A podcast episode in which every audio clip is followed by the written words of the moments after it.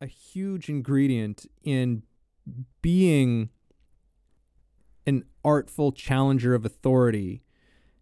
has a lot to do with having a deep and compassionate sense of humanity, which seems almost contradictory, but your ability to have compassion for humanity gives you an, an ability to understand where people are coming from and why people are doing the things that they are doing. And when you have a deep sense of that, you can confront and challenge people's dramas and people's games without it being,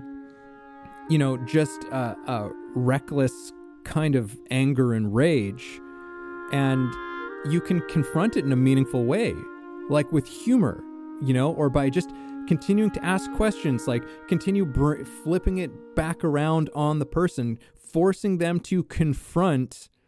you know, maybe the inconsistencies or the irrationalities of what it is that they're presenting and projecting. Preach it, brother.